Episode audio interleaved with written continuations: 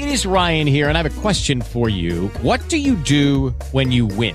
Like, are you a fist pumper? A woohooer, a hand clapper, a high fiver. I kind of like the high five, but if you want to hone in on those winning moves, check out Chumba Casino. At ChumbaCasino.com, choose from hundreds of social casino style games for your chance to redeem serious cash prizes. There are new game releases weekly, plus free daily bonuses. So don't wait. Start having the most fun ever at ChumbaCasino.com. No purchase necessary. Group. Void were prohibited by law. See terms and conditions. 18 plus. Hello, it is Ryan, and we could all use an extra bright spot in our day, couldn't we? Just to make up for things like sitting in traffic, doing the dishes, counting your steps, you know, all the mundane stuff. That is why I'm such a big fan of Chumba Casino. Chumba Casino has all your favorite social casino style games that you can play for free anytime, anywhere with daily bonuses. That should brighten your day a little. Actually, a lot. So sign up now at chumbacasino.com. That's chumbacasino.com. No purchase necessary. VGW Group. Void were prohibited by law. See terms and conditions. 18 plus. On today's episode, we are getting into the latest space news, including the James Webb Space Telescope finally complete, the Dream Chaser space plane shows off its new wings, Rocket Lab holds out for better weather, Falcon 9 breaking booster turnaround records, and new developments in Chinese rocket launches. There's a lot to go over this week, so let's get going. This is the Space Race. The James Webb Space Telescope has completed its full setup of all five onboard instruments, and now we can all witness the images from a fully cooled and operational space observatory. Sitting at the L2 point, one and a half million kilometers from Earth, and on the side opposite the Sun, the James Webb Telescope has been spending the better part of this year, since its launch in December 2021, getting all 18 of its delicate hexagonal mirrors into alignment and cooling the apparatus to allow for testing. And we've already seen some amazing images out of this telescope without it even running at full potential. The previous work to focus the telescope was done only with the main camera known as the NIRCam. Now that the James Webb Space Telescope has all five instruments in focus, we're seeing some really sharp pictures. Let's give a quick rundown of the players involved. First up, NIRCam. The near infrared camera is Webb's primary camera and can take two images next to each other to provide a wide panoramic view of about 2.2 arc minutes. That's about 1 15th the width of the moon. NIRCam is set to look at a bandwidth of 0.6 to 5 microns, deep into the red spectrum of light and way past what our eyes can see. This is what lets the Webb find objects we normally couldn't. Next, the MIRI, the mid infrared instrument. Its whole job is to scan for the longer wavelengths from 5 to 28 microns, making colder objects more visible. Very helpful for finding colder brown dwarf stars and the space dust that forms stars and planets. The FGS or Fine Guidance Sensor isn't really a camera, it's used to lock on to guide stars and help the telescope stay pointed where it needs to with amazing finesse. It can be used to take images too, but that's not its purpose. And finally, we have the NIRISS, the Near Infrared Imager and Slitless Spectrograph. This guy sits in the same assembly as the FGS and also serves as more than just a camera. Like other spectrographs, the NIRISS is designed to measure a large array of characteristics of the target objects, and it's how we'll know things like the temperature of stars and planets, the chemical composition of comets and atmospheres, and so on. This, in addition to the NIRSpec, the near infrared spectrograph, is designed to give us all that juicy data on the outstandingly sharp images the James Webb is capable of getting us.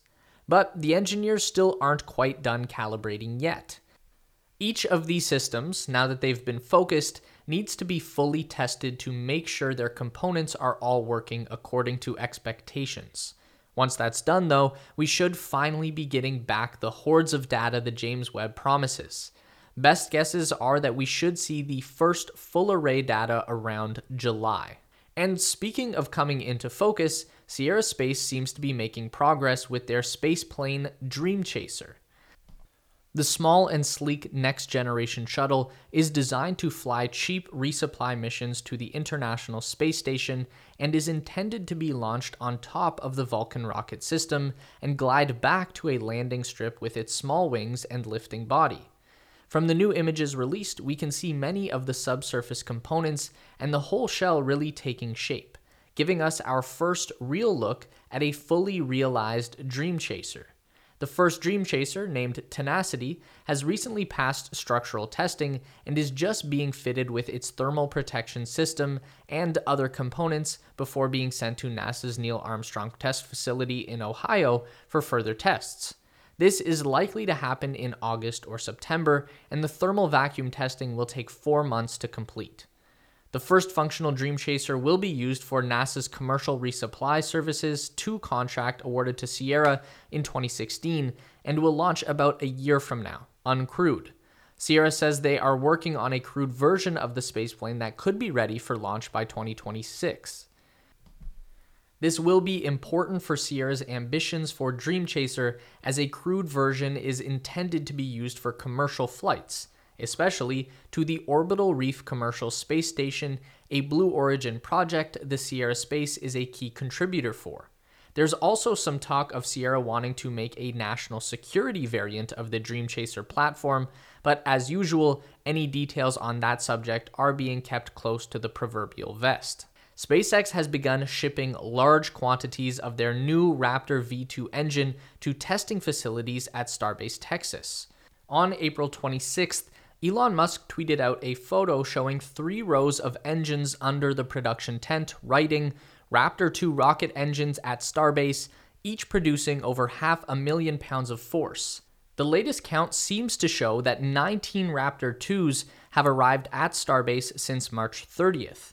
These are currently being built and tested at a nearby factory in McGregor, Texas, that was constructed specifically to mass produce Raptors in 2021. This is an upgraded and streamlined version of the same engine that was used in the initial testing run for Starship. Elon has always said that the engine represents a major evolution from past Raptors. Most importantly, Raptor V2 was designed to cut both production cost and time. To achieve that, almost every major component was either fully redesigned, tweaked, or refined in some way to make the Raptor more simple and compact. Elon Musk says that the result is a new engine that costs half as much to build as the previous version, while also being significantly more reliable. It's also significantly more powerful now. The older Raptor 1 engines that were installed on Super Heavy Booster 4 and Ship 20 were designed to produce around 185 tons of thrust, while Raptor 2 takes that up to 230 tons. They achieve this by running the engine at a record breaking main combustion chamber pressure around 4,400 psi. After the recent testing damage to Booster 7, it's not looking pretty likely that the new batch of Raptor engines will be installed into the thrust section of Super Heavy Booster 8, which should be finished construction very soon. Following that, we'll finally get to see some more static fire testing with the Super Heavy with up to 33 Raptors installed. Well, it seems that all that work on infrastructure has started paying off for SpaceX as the commercial rocket company broke its old reusability record by six days and two hours. On Friday, April the 29th, Falcon 9 booster B 1062 lifted off the Launch Complex 40 pad at the Cape Canaveral Space Force Station to deliver a batch of 53 Starlink satellites, just 21 days and 6 hours after an identical launch. The previous record was held by Falcon 9 booster B 1060 when, back in 2021, the rocket delivered a Turkish com satellite and some Starlinks only 27 days and 4 hours apart. SpaceX reported that the refurbishing of B 1062 actually took just 9 days, which indicates that actual turnaround can be much shorter once procedures and inspection processes get streamlined. SpaceX holds the top 19 records for orbital rocket turnarounds. The next closest competitor, Blue Origin's Shepard booster, which isn't even orbital, takes about 59 days to get ready for a new launch, which still doesn't beat NASA's old record for the Space Shuttle, which took about 54 days back in its prime, and is the 20th record holder for fastest orbital turnaround. This fast turnaround for the Falcon 9 is really great news for SpaceX and its plans to send a steady stream of satellites, gear, and cargo into space. And with the completion of all their new infrastructure at the Cape and South Texas, we can be sure they're going to tighten up that 21 day turnaround even more. April 29th saw a lot of rocket activity apparently, as China launched a couple of remote sensing satellites into orbit. The Chinese Academy of Space Technology, an arm of the China Aerospace Science and Technology Corporation, developed the two satellites to gather optical imagery for a whole host of industries like mapping for environmental protection, natural resource surveying, as well as agricultural transport, rural development, and that sort of thing. The satellites were delivered to orbit on a Long March 2C rocket from the Jiuquan Satellite Launch Center in the Gobi Desert and it's the 12th launch in a program of over 50 that the Chinese Academy of Space Technology plans to push for commercial groups like LandSpace, ExPace, and Galactic Energy. A second launch, originally planned for the same day using a Long March 11 solid rocket, had to be scrubbed due to bad weather.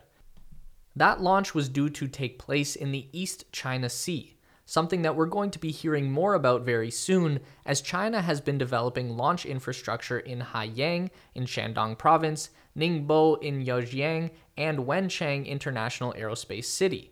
Wenchang, in particular, seems to be a large point of focus for the Chinese space community, with a bevy of commercial and state launches planned for the site when it becomes ready for large scale use by 2024. Chinese President Xi Jinping also recently visited the site, voicing his support for the location to become a world class spaceport. The city sits on the island province of Hainan and has hosted a total of 16 launches since opening in 2014, and its next big launch will be in early May, putting a Long March 7 rocket into orbit with Tianzhou 4 spacecraft to continue the construction of China's Tiangong space station in a six launch program. The facility is looking to expand to include dedicated launch towers for the Long March 8 rocket, in addition to dedicated facilities for other commercial rocket companies like iSpace and Deep Blue Aerospace, both of which have signed up to have a presence in the city. The expansion of facilities in China's seas will hopefully allow the country's space push to really boom, allowing for larger and more frequent launches in the near future.